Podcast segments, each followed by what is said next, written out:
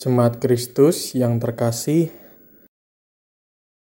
renungan untuk kita malam ini berjudul Hari Sabat yang Kudus.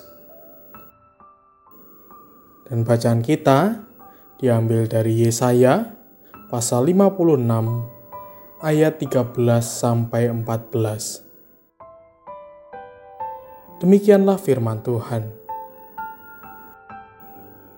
apabila engkau tidak menginjak-injak hukum Sabat dan tidak melakukan urusanmu pada hari kudusku, apabila engkau menyebutkan hari Sabat, hari kenikmatan, dan hari kudus Tuhan, hari yang mulia. Apabila engkau menghormatinya dengan tidak menjalankan segala acaramu dan dengan tidak mengurus urusanmu atau berkata omong kosong maka engkau akan bersenang-senang karena Tuhan. Dan aku akan membuat engkau melintasi puncak bukit-bukit di bumi dengan kendaraan kemenangan. Aku akan memberi makan engkau dari milik pusaka Yakub, papa leluhurmu, sebab mulut Tuhanlah yang mengatakannya. Dulu, Sebelum pandemi ini datang dan membelenggu kita, beribadah adalah hal yang menyenangkan dan sekaligus di beberapa bagian menjadi hal yang tidak menyenangkan. Maksudnya adalah ketika kita ibadah tidak didasari karena ingin berjumpa dengan Tuhan, namun untuk pemenuhan ego kita semata. Belum lagi ketika harus berkonflik dengan saudara seiman karena hal-hal yang tidak dapat disepakati bersama,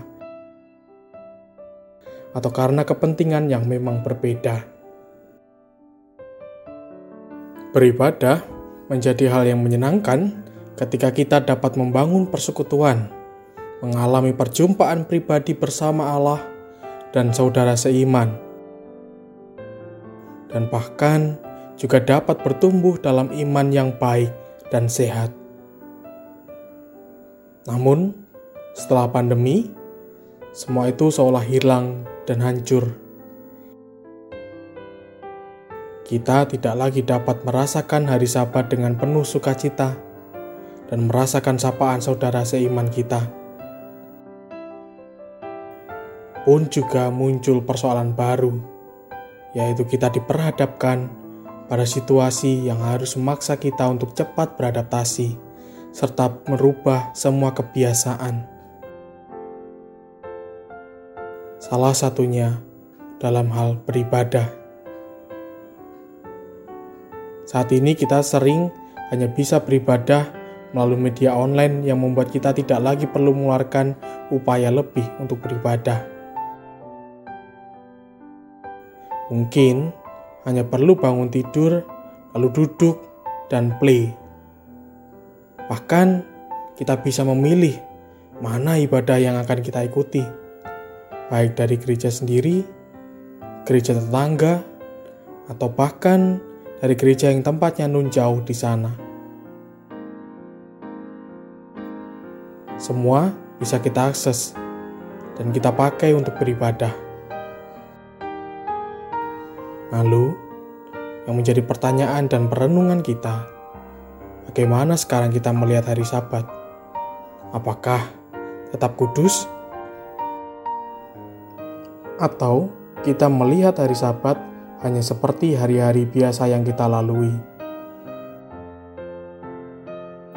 Apakah karena sekarang dengan mudahnya kita beribadah, lalu menghilangkan nilai dan esensi dari hari Sabat itu sendiri,